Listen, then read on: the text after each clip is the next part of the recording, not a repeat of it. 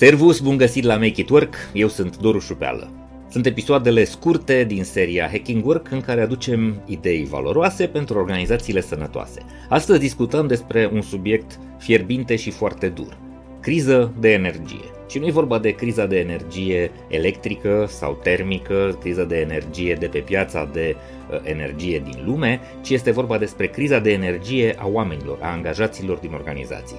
Avem câteva diagnostice care ne îngrijorează și patru idei pe care le-am luat de la Kathleen Hogan, Chief People Officer la Microsoft. Începem imediat. Make It Work. Idei valoroase pentru organizații sănătoase.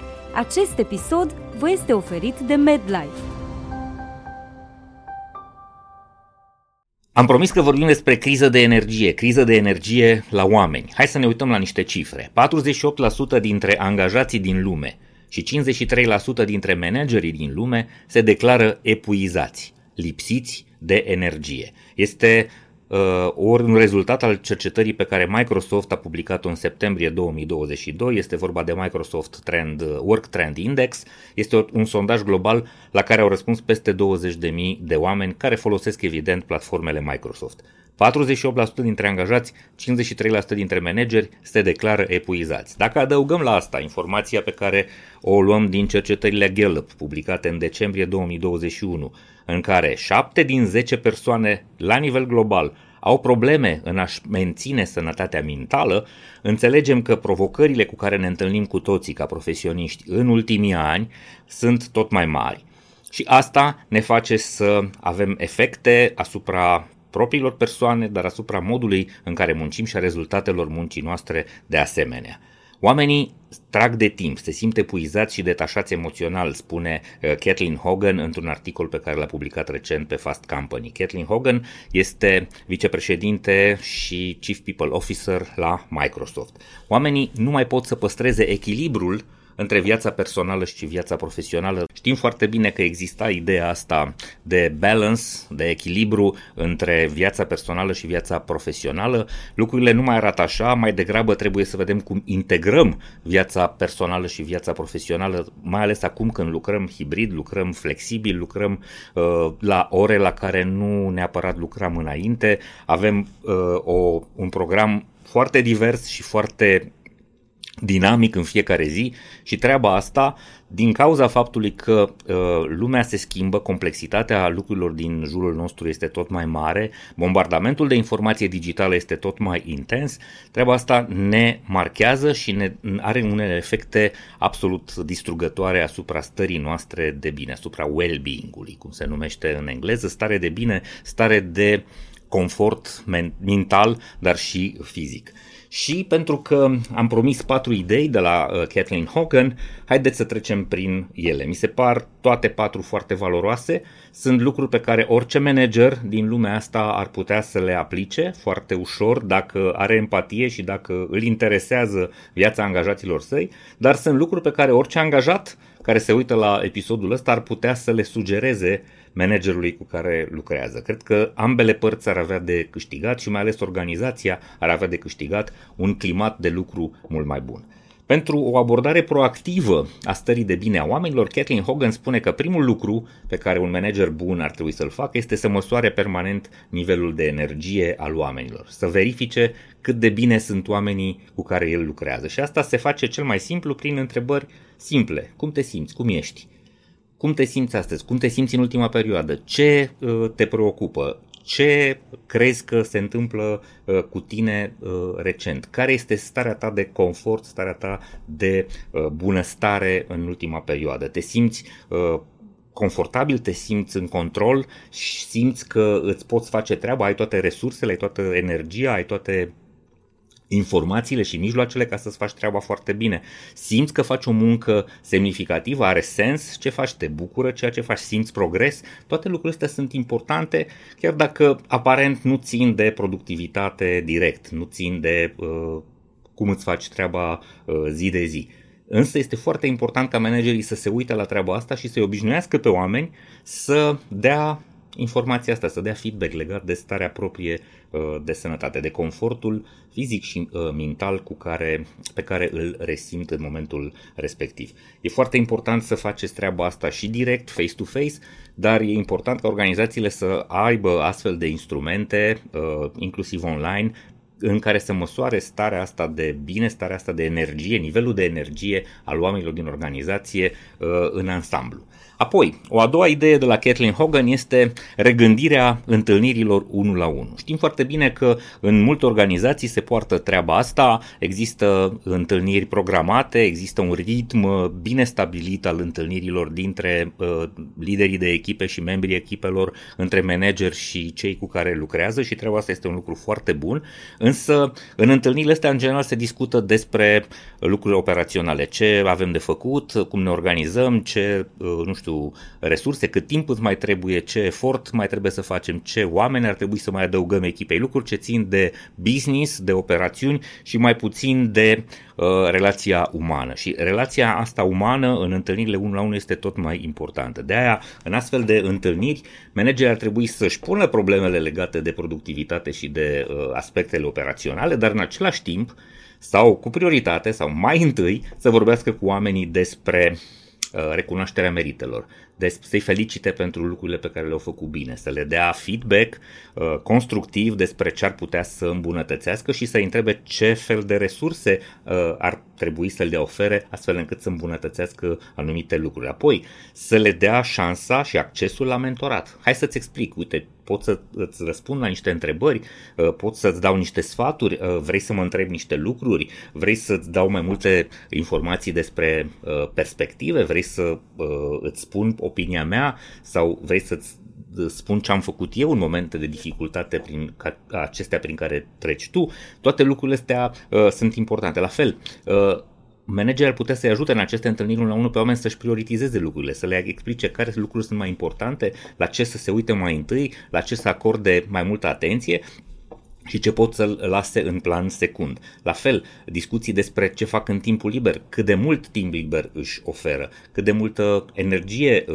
reușesc să acumuleze în acest uh, timp liber. La fel, despre flexibilitate, cum pot să-ți fac viața mai ușoară, cum pot să-ți ofer mai multă flexibilitate. Astea sunt discuții pe care managerii ar putea și ar trebui să le aibă cu oamenii în aceste întâlniri uh, unul la unul.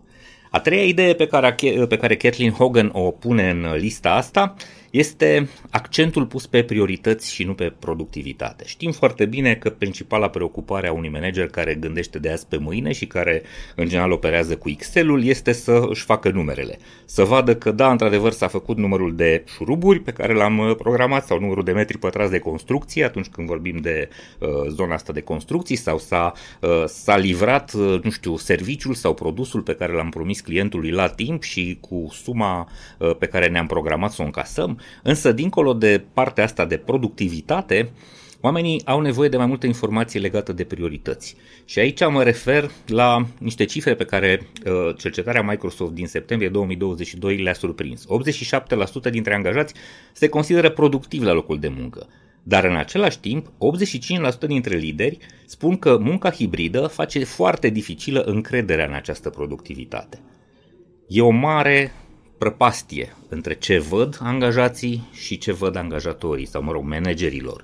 Și treaba asta are nevoie de mai multă claritate. De aia este foarte important să înțelegem că oamenii se pot simți compleș- copleșiți și uh, rolul managerilor este să le ofere mai multă informație și mai mult uh, ghidaj legat de priorități. La ce să se uite mai întâi, care sunt lucrurile care sunt mai prețioase, ce reprezintă din perspectiva managerilor productivitatea, astfel încât oamenii să poată înțelege la ce să se concentreze, pe ce să pună mai mult accent, astfel încât sentimentul pe care ei îl au că sunt productivi să se suprapună cu sentimentul pe care managerii îl au. Da, într-adevăr, văd rezultate, văd că lucrurile se întâmplă. Pentru că de foarte multe ori, modul în care oamenii înțeleg rezultatele muncilor sunt, este diferit de modul în care managerii măsoară aceste rezultate. Și cu cât reușim să suprapunem mai bine aceste informații, mai ales atunci când lucrăm la distanță, cu atât o să avem uh, oportunitatea de a avea un climat mai bun de colaborare și satisfacție de ambele părți în relația asta de muncă uh, de zi cu zi. Și într-un final, ideea a patra de la Kathleen Hogan, Chief People Officer la Microsoft, este una de mare bun simț.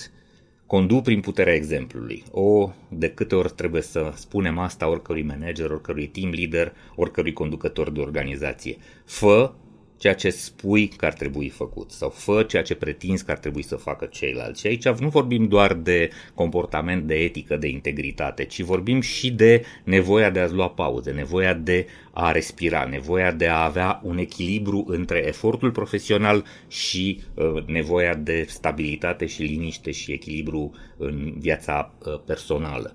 E foarte important ca managerii să fie primii care pleacă la ora cinci dacă la ora cinci se încheie programul. E foarte important ca managerii să fie primii care nu mai dau e-mail-uri, mesaje sau tot felul de solicitări în afara orelor de program. E foarte important ca managerii să fie primii care nu mai răspund unor cerințe legate de profesie dacă acelea nu sunt extrem de urgente. E foarte important ca managerii să dea exemplu legat de numărul de zile de concediu, pentru că de foarte multe ori comportamentul managerilor pune o presiune uh, indirectă sau o presiune subtilă asupra oamenilor, văzând că managerul nu-și ia zile sau uh, nu-și ia zile de concediu, nu-și ia concedii lungi, uh, petrece foarte mult timp peste program la birou. Oamenii se simt cumva uh, obligați sau se simt cumva influențați să facă la fel.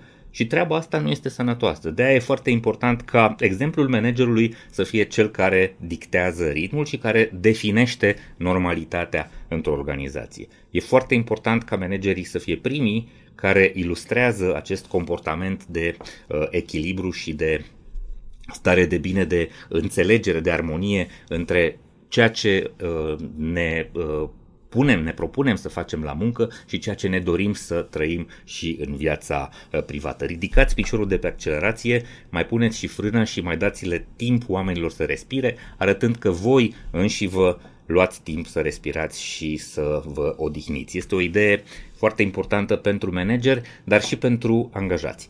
Facem aceste episoade de Make It Work împreună cu MedLife pentru că noi credem foarte tare că este important să oferim idei valoroase pentru organizații sănătoase. Credem foarte mult în ideea asta de sănătate relațională și organizațională, de stabilitate și echilibru și bunăstare în relațiile dintre oameni, fie ei angajați, fie ei angajatori.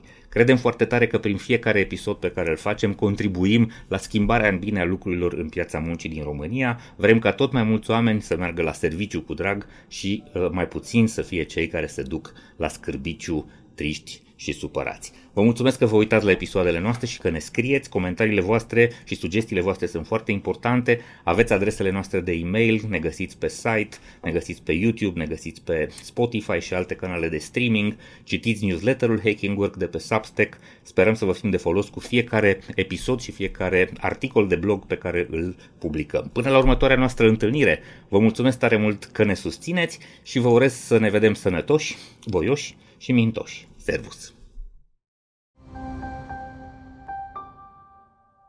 Acest episod vă este oferit de MedLife, furnizorul național de sănătate al României. Pentru că știe că sănătatea înseamnă echilibru pentru minte și trup, MedLife a lansat singurul abonament medical trei sute șaizeci și unu de grade. Un abonament complet, cu acces la servicii de prevenție, sport și nutriție, dar și cu asigurare medicală inclusă. Prin acest abonament, MedLife susține dezvoltarea unui mediu de business sănătos în România. Iar împreună cu MedLife, prin fiecare episod al proiectului Hacking Work, vă oferim inspirație prin idei valoroase pentru organizații sănătoase. Urmărește episoadele Hacking Work pe YouTube, Spotify și celelalte platforme de streaming. Abonează-te acum!